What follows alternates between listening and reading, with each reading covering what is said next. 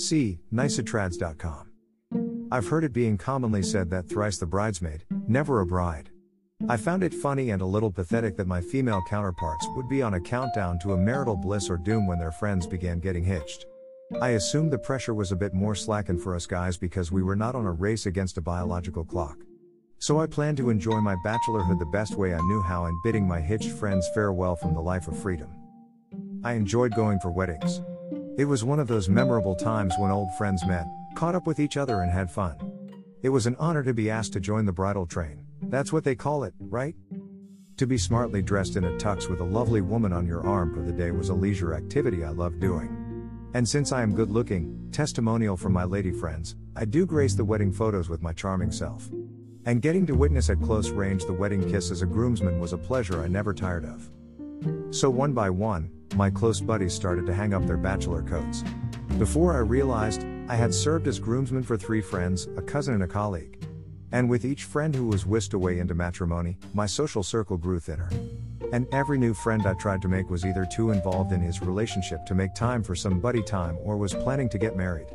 Was there a clock for guys no one remembered to tell me about? I was only 29. Still young with enough warm blood to enjoy life the way I wanted. I hadn't reached the 30 threshold yet. I had a few months and I intended to make the best of my grace period. Apart from my mother, who would constantly ask me when she'd see her grandkids, whose mother doesn't? No one really gave me the what are you waiting for to get married look. But by a quick mental count, the bachelor nest was getting empty and it was likely I might be the last one to leave. See, in hisimagicphotography.com. I had to be serious. I was going through some wedding photos when the thrice the bridesmaid thingy hit me. I was already past three. Another friend had just sent me an invitation to be part of his big day. Number 6? Nah, I have to turn it down. Or very soon, I'd end up being a contract groomsman doomed to be just that. But every lady I was interested in was seeing someone. They were quick to flash their promissory rings in my face as it was a poaching detergent. As if it was a guarantee that the real ring would be put on it. I remembered when I had to get one of my exes, not up to double digits yet, a ring so I could get her to give me preliminary access to her cookie jar.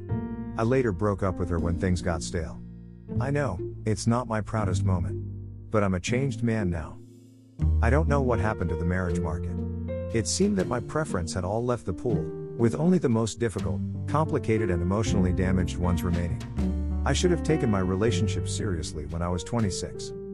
But thanks to my mother's fervent prayers, God showed me mercy and I met my missing rib. We had both spent much time savoring singlehood and realized a little too late that we had no friends yet. Her crazy met my crazy, and we were both committed to making us work.